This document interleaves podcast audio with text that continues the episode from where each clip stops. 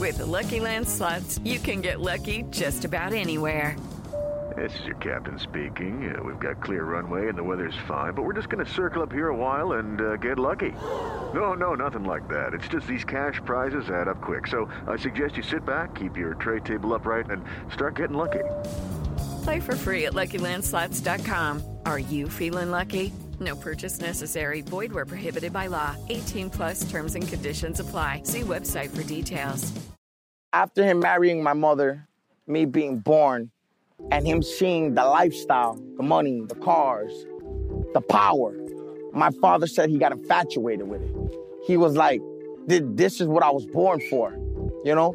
I would have, I would have died for for Rafa in a heartbeat because he made me a somebody. My father said, I touched a million before you were born.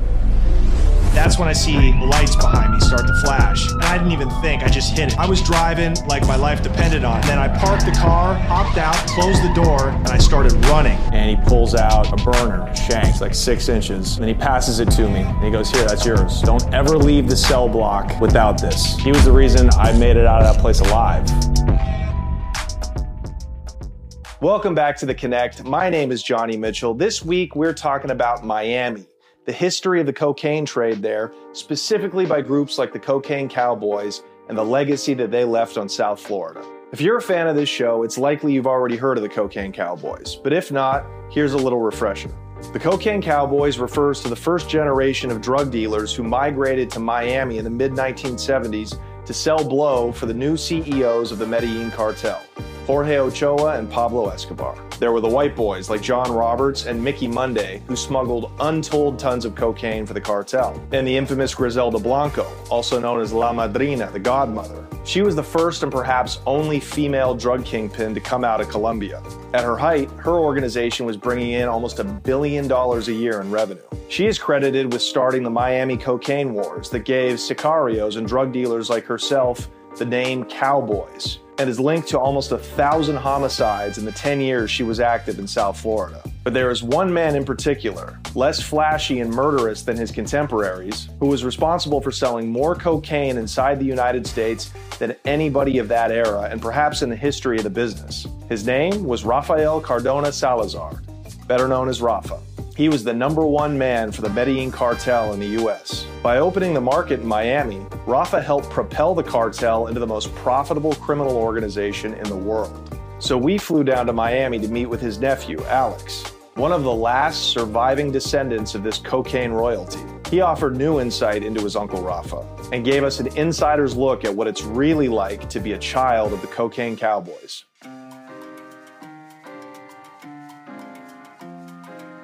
My first name is Alexander Montanez. I was born in Brooklyn, New York. Alex Montanez is 40 years old, resident of Miami, and the first nephew to Rafa Salazar, who operated as the top lieutenant for the Medellin cartel until 1987, when he was gunned down outside of his office building in Medellin.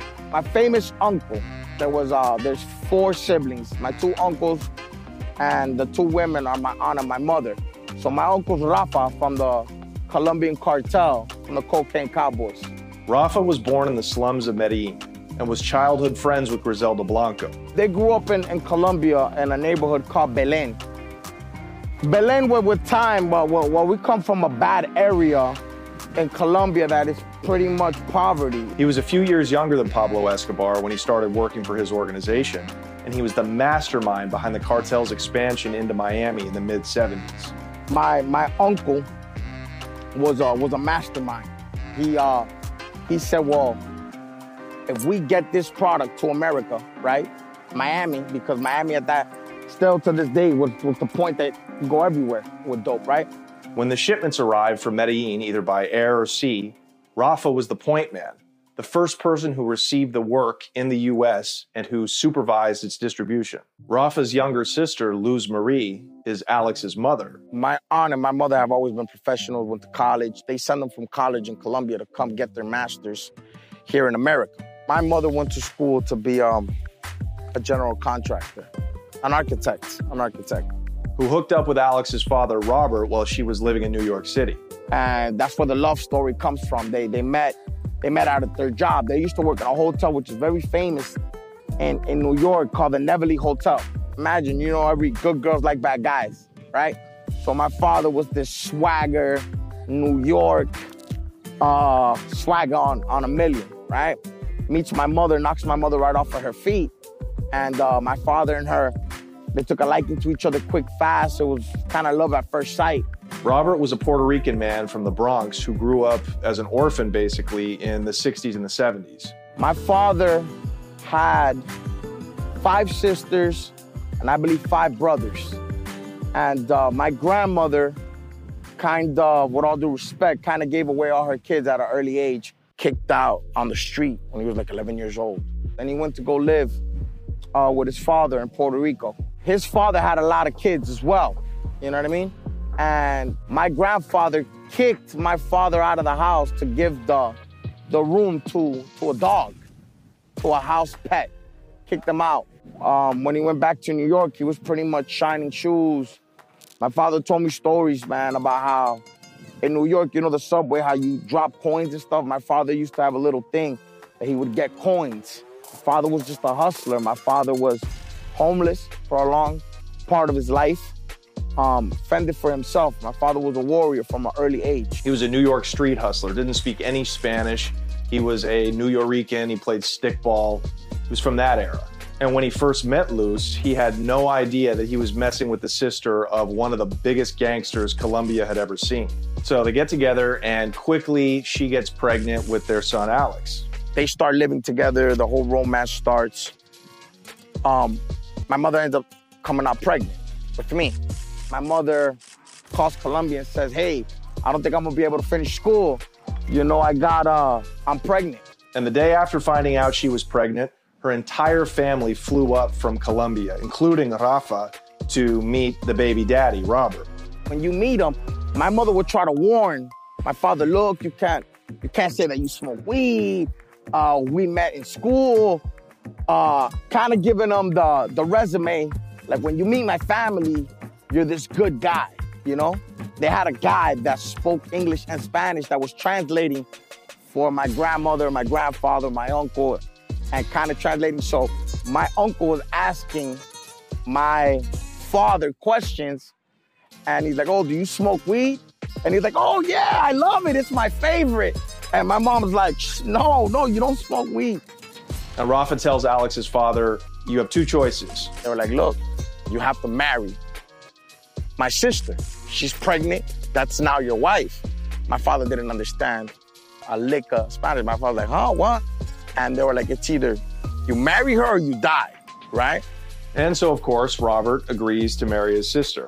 So they took a liking to my father because my father was just shot out, blood raw. My father never held nothing back. My father wore his heart on his sleeve. So now he's part of the family. Before I was born, my father, they already had taken my father to Colombia so he can start putting in work for him. So when my father goes to Colombia, my father was like, yo, I'm, I'm from New York. I've seen gangster shit my whole life. I lived in Chicago. Uh, my father's like, there's nothing that I haven't seen. But my father said, I quickly learned this shit is real. Rafa is teaching Robert the family business. Well, what my uncle Rafa was doing and was like, look, this is who I am.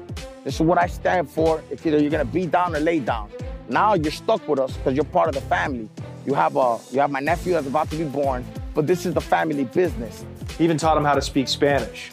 Oh, they're teaching my father Spanish. My father didn't understand a lick of Spanish. They, they taught my father how to read, write, even how to eat, etiquette. Robert is a fast learner, and very quickly he endears himself to Rafa, and they become like brothers. All right, you guys, let's take a minute to thank our amazing sponsor. You know them by now. We love them. Mood. Mood CBD, Delta 8, and Delta 9 products are the best in the business, you guys. They have every single flavor of CBD and Delta 8, Delta 9 gummy, edible, vape, pre roll that you could possibly want. You can order it online and get it delivered to you anywhere in America, even if you live in a state where cannabis is still illegal, God forbid. You can order and have Mood send you products in a discreet package and you don't have to worry about the feds. This is the workaround, you guys. Support Mood today. Go to hellomood.co and use the promo code Connect20 to get 20% off anything on their website. Plus, you already know this by now,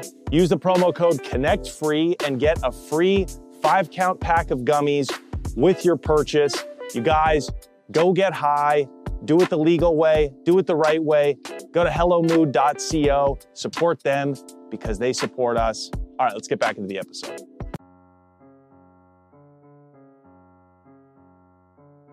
Rafa was the unsung hero of the Medellin cartel.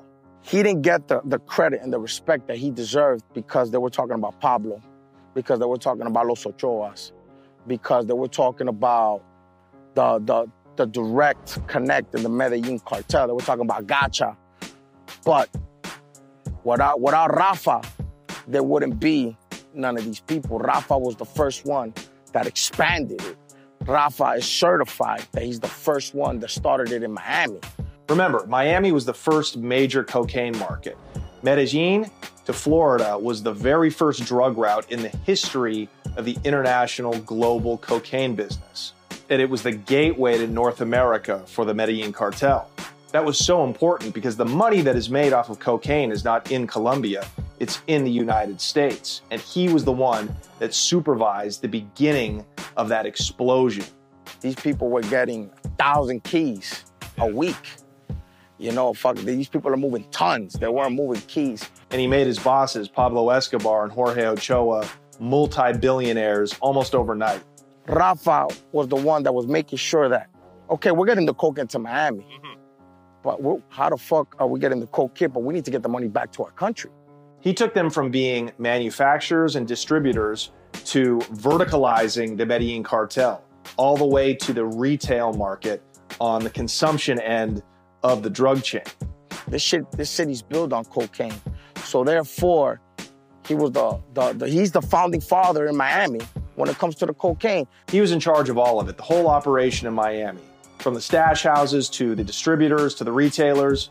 But most importantly, Rafa sent the money back to Colombia. He figured out ingenious ways to smuggle billions of dollars in cash, no small feat, back to the owners of the cartel in Medellin.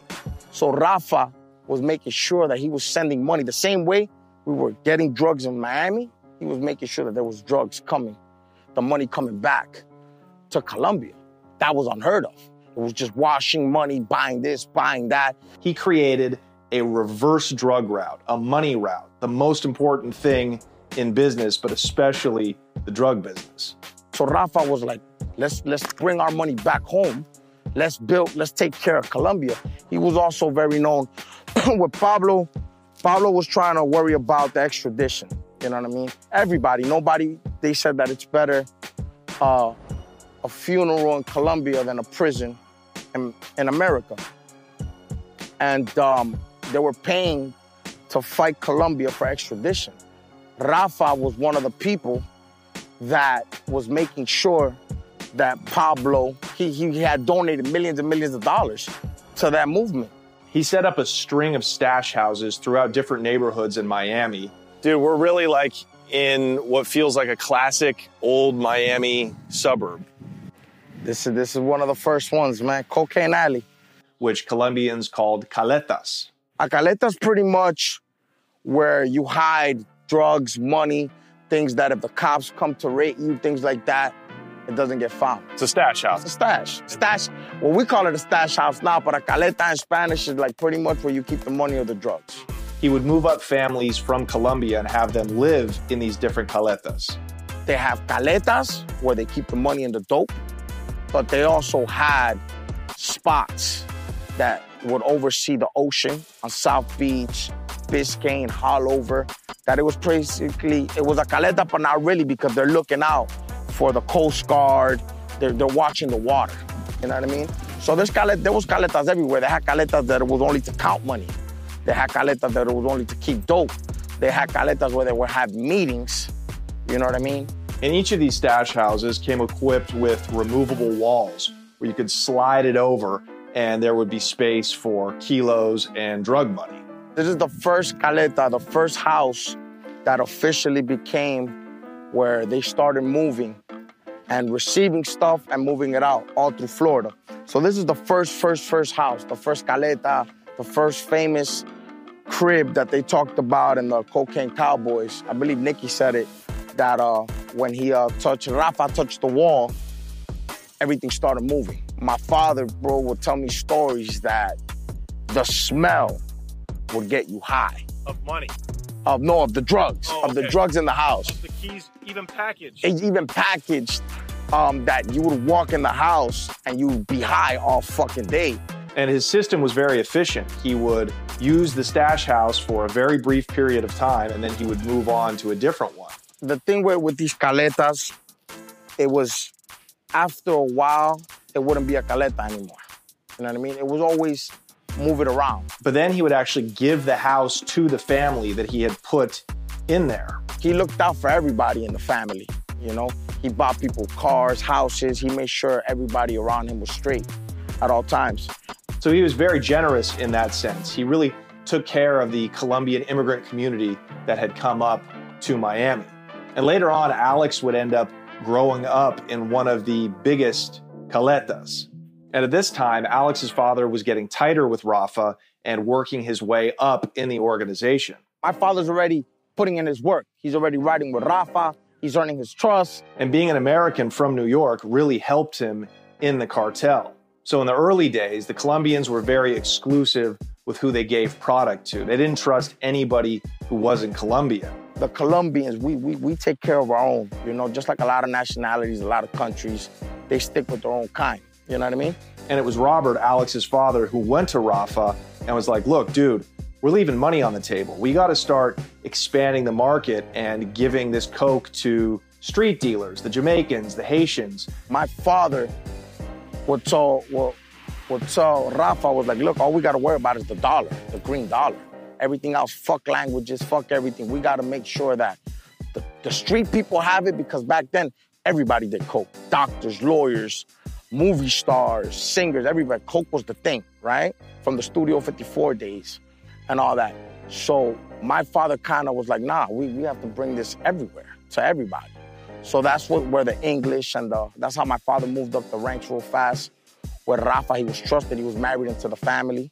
And Rafa trusted Robert with a lot of the wet work too. You guys know that Miami back in that time was a war zone. The first gangster act that happened in Miami was the shit that happened at Dadeland Mall. Right, which we're close to. We We're close to, we're close to, we're close to Dadeland, and that's when the first time that shit had ever been seen with a fucking armored truck. You know what I mean? With fucking windows to shoot out of. It was out of a movie and shit. So that's when the first it happened in Kendall. Robert actually became the manager of all of the Colombian sicarios who were in Miami to act as enforcers or gunmen. My father was in charge of all the bodyguards, all the security guards, all of the the hitmen, the people that were on the payroll. Griselda Blanco, very famous for being one of the most murderous drug kingpins at that time. They crossed paths a lot and they got their hands dirty. Rafa was also in charge of organizing the Barry Seal hit. Rafa had Barry Seal killed, right? He made the movie The American Made or whatever it is. If you don't know who Barry Seal is, he was one of the cocaine pilots who worked for Pablo and the Medellin cartel during the 80s. He was also a DEA informant. Barry went and, and did the whole recording in a plane that they recorded Pablo and Jorge uh, grabbing shit out of the out of the plane. So 1986, the cartel put a hit out on Barry, and Rafa was in charge of organizing it. It took them, my father said it took them like two or three months to find Barry. But Rafa was the one that called Colombia, had people fly from Colombia. Some of those guys just got out. You know what I mean? They just got out. But um, when, when that shit happened, my father had to do with all that. Rafa was never given the credit that Pablo Escobar was in expanding the cocaine industry. But in fact, guys like him were instrumental in the cartel's expansion. They could not have done what they did in Miami and made the amount of money in such a short time that they did without guys like Rafa on the ground making sure that cocaine got distributed. But without without Rafa was the first one that, that touched down. So to me, he's uh he should have been on on Mount Rushmore. You know what I'm saying? He should have been up there with Pablo and Jorge Ochoa because he was in the table. Now it's 1987, and back in Colombia, Rafa catches a beef with a man named Penina. Pinina was Pablo's right hand man. Pinina was not a cartel member, but if anything happened to Pablo, he was the one that was the closest, more close than his cousin, than his brother, it was a shadow, right? And he caught beef with Rafa over a woman that they were both sleeping with. It all happened over a woman. It always happens like that. There's more men in prison for women than for, for criminal crimes, right? Who are we kidding? So Pinina put a hit out on Rafa, who at this time was one of the most untouchable guys in the cartel. But he knew he couldn't do nothing to Rafa because if he did anything to Rafa, Rafa's one of the top guys in the inner circle of the cartel. But Alex told us something that was shocking. I always wanted to know who had killed my uncle and why. You know, it was always important to me. If you wanted to take out somebody like Rafa, you had to have permission from the bosses. Pablo, back then, it's just like now. You got to ask for permission, or if you're going to go do it, you got to tell somebody. So, according to Alex, Pablo knew about the hit that Pinina had put out on Rafa, but he refused to warn Rafa. So, he essentially sanctioned the hit on it. Pablo got Rafa killed. Pablo could have stopped it if Pablo would have said, no, that shit's not going to go down. It wouldn't have went down. So, Pablo could have spared my uncle. So, one day in 1987, Rafa is in his office building in El Poblado in Medellin. Imagine my uncle always used to walk around with a suitcase. This is said by my mother, my aunts, my, my whole family. He had a suitcase, he always carried a grenade, a million dollars, and a gun.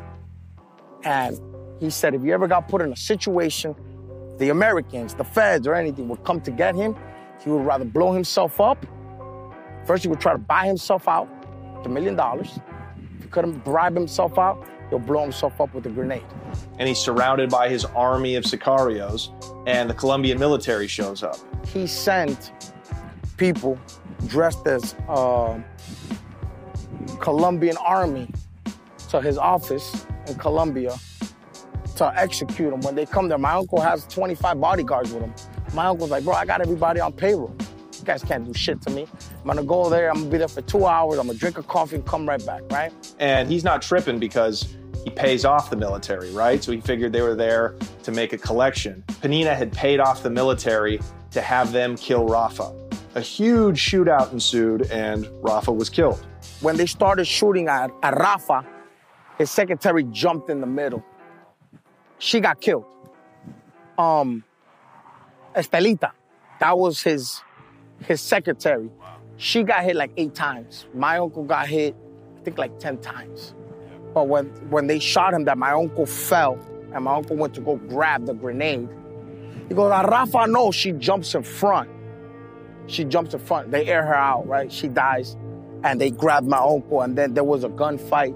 This is a man who was as much a father to Alex as his biological dad was. He helped raise Alex during his formative years and looked out for him when he lived in Colombia. So Pablo had a grudge with my uncle because of Pinina, because Pinina was his right hand man. But he couldn't, if he was saying anything, everybody would be like, hold on, but he's one of us. You can't, no, we can't touch him. So how I'm looking at it from a gangster role is he was like, he knew about it, told Pinina, nah, Pinina, chill. There'll come the time and the place for that.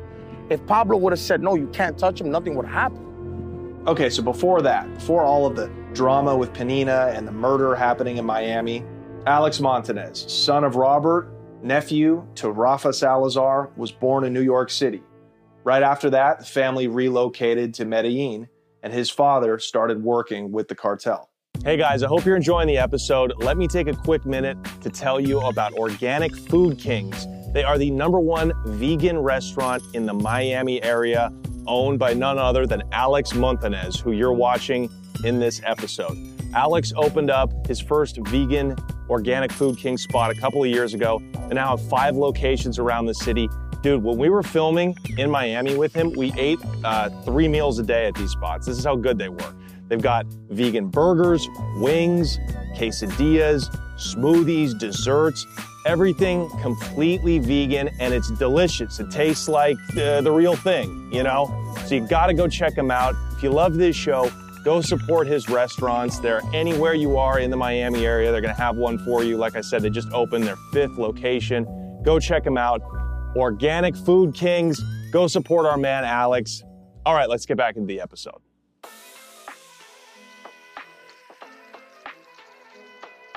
I was born in New York. When I was born in New York, about uh, a month, a month old, my family took me to Medellin, Colombia, where I lived most of my uh, my childhood growing up. So at this time, the Medellin cartel is the biggest industry in Colombia, and they are literally building up the city of Medellin. They're building schools and hospitals. They're investing in infrastructure projects. They're building entire neighborhoods in the outskirts of the city. They are cocaine royalty, and Alex was born and brought up in the royal family. I'm growing up, you know, I'm seeing the the big houses, the lavish cars, the the bodyguards, uh, security, nannies, maids, you name it. You know, presidential type of shit, right? He was a rich kid. He went to private English speaking academies. I went to a school my whole life that a lot of the big the big dogs or somebody's in Colombia, they put their, their, their kids in this school, which is like an academy. You have teachers that teach you English, that they're teaching you the class in English. And it's not they have security guards, you have everybody has their bodyguard. It's, it's different in Colombia. You know, everybody's on the payroll. You know whose son this is, whose niece is that, whose daughter that is. And he was raised by all of these drug lords. At, at, the family party, you would always see somebody. When we were in Colombia, uh, parties with Jorge Ochoa, um, a lot of big time people that now you look at you look at these documentaries and I'm like, fuck, I know his daughter, I know everybody, right? In fact, he told us a story about one time as a little kid. I I was going through the crowd, like you know these Spanish, you know my brother, Spanish parties, everybody's dancing, there's fucking people everywhere. And I remember I was running with the kids. We're, we're running through the fucking dance floor, and I bumped into Pablo. You know what I mean? And fucking I looked up, and it was fucking Pablo. And Pablo, I'm like, oh shit, I knew he was a somebody, just like I knew Jorge was a somebody, and I knew my uncle was a somebody. And uh, he picked me up and brought me up like that and, and was telling me in Spanish, yo, slow down, be careful. And his father, Robert, started off small in the organization. He would wash cars. He said uh, he would wash Rafa's cars, or they would send him to go pick up some money. Well, nowadays we call a foot soldier. We call him a soldier. He would go do soldier shit, not that bosses don't do. You know what I mean? You don't send your business partner to go pick up some money. You send one of your workers, one of your soldiers. So my father said that when he got there, he was making so much money that they were blessing him. Rafa was blessing him, but Rafa was like, "You're not gonna get it easy." But he quickly moved up. He got in some shootouts with Rafa. Rafa's known for for having a short fuse. My father, a few shootouts, a few situations for for my father to earn Rafa's trust. My my father got shot like three or four times. Protected him, saved his life a couple of times, and that really endeared him to Rafa. My father was in multiple gun battles at that time in the 80s before the Colombian cartel with my uncle Rafa. So now my father has earned Rafa's trust. He's like, fuck, now I'm calling, Rafa's calling my father, yo, this is my brother. So soon he became in charge of logistics for that wing of the cartel. If a government official or a policeman needed to be paid off, that was Robert. He was pretty much at this, at this, like now, in our era, we call that, he was like the, the enforcer. You know what I'm saying? He made sure everybody got paid from cops to, to crooked lawyers to crooked judges and make sure that everybody was being paid and everybody was happy. If someone needed to get knocked off, Robert was in charge of organizing it. My father was more of the street type of dude. So Rafa always used to tell my father, even though he's my business partner, my right hand, I need you to watch him. And at the same time, Robert starts traveling back and forth between Medellin and Miami to help Rafa in the expansion of the organization there. I will see him like maybe like once or twice a month. And just like in Medellin, Robert's key function in Miami was logistics. He oversaw all of Rafa's caletas, his stash houses. So my father was in charge of making sure who got who got the money, who got paid, the stash houses, uh, how much shit was coming in. He would buy warehouses and different factories to store the drugs in. He worked with the pilots like Roger Reaves and Barry Seal. My father would make sure the pilots would get paid. My father had a lot of relationship with pilots and things like that. My father knew Barry Seal very well. He bought real estate and all of these other front businesses for the cartel to launder their money through. That's when my father started, well, look, my my wife let her buy a business. We bought a coin laundry, which was a called Tropic Cleaners. That eh, he bought that from my aunt and my mother. My father was telling Rafa, listen, we need we need to find a stream. My uncle bought a mattress store, car dealers, warehouses, all types of different things. And of course, the hits. the Sicarios. When somebody had to get killed, it was Robert who delegated the work. So my father was the American, the brother. They didn't look at him like, oh, this is just a no. This is the boss's brother, and he's the one that pays us, make sure everybody's fed, make sure everybody's on point, and if some work got to get done, this is what we're gonna do. He was very successful, and he made Alex's family a lot of money in a short amount of time. After him marrying my mother, me being born, and him seeing the lifestyle, the money, the cars, the power, my father said he got infatuated with it. He was like, this is what I was born for, you know? And that he was made for this shit. My father was like, I would've I would've died for, for Rafa in a heartbeat because he made me a somebody. You know what I mean? So my father, my father became very rich very fast and very powerful, very quick. My father said, I touched a million before you were born. Alex was only six years old, living in Medellin, Colombia, when he and his cousin got kidnapped after school one day.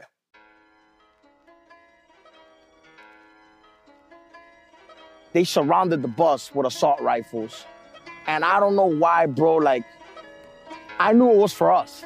And they came looking directly for us. They grabbed them and grabbed me. The bus driver was like, no, oh, you can't take the kids and this, this, and that. And they shot him on his on his ankle. They put us in a little uncomfortable fucking car, right? And they threw me, me and my cousin in the back. And I remember that they were trying to put some shit over our face. Like uh I don't want to say a garbage bag. I want to say maybe like a pillowcase or some shit.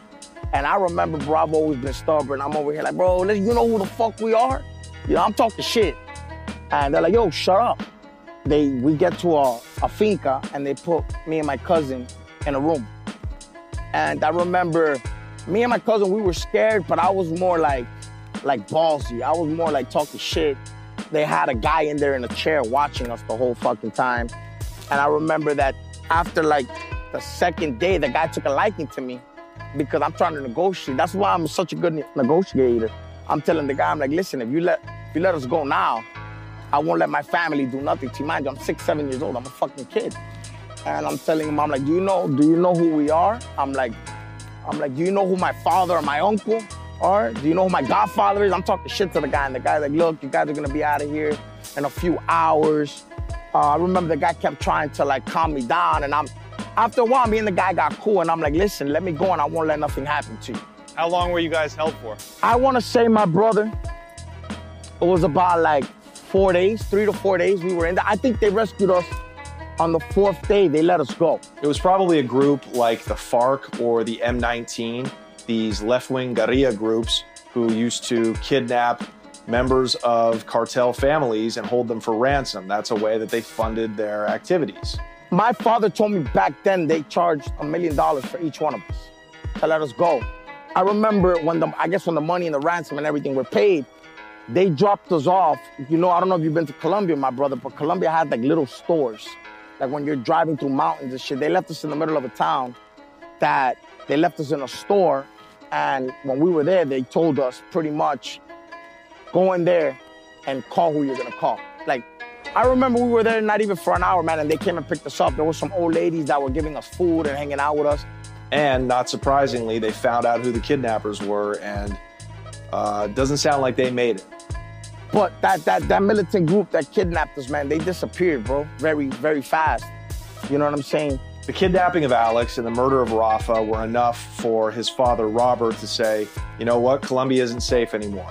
When my father got me back, my father was like, yo, I'll never let you go again until we got to get out of Colombia. Shit's real. So he relocated his family to Miami, where he picked up where Rafa had left off. It was Rafa Salazar, Uncle Rafa, who brought Robert, Alex's father, into the family business. Now, with him gone and Robert at the head of the family in Miami, he was about to kick off two decades of drug trafficking, murder, and running from the law. And it was Alex who was getting ready to be the third generation to join the family business. All right, you guys, that's been today's episode. Make sure to tune in next week for part two of Alex's story, the son of the Cowboys.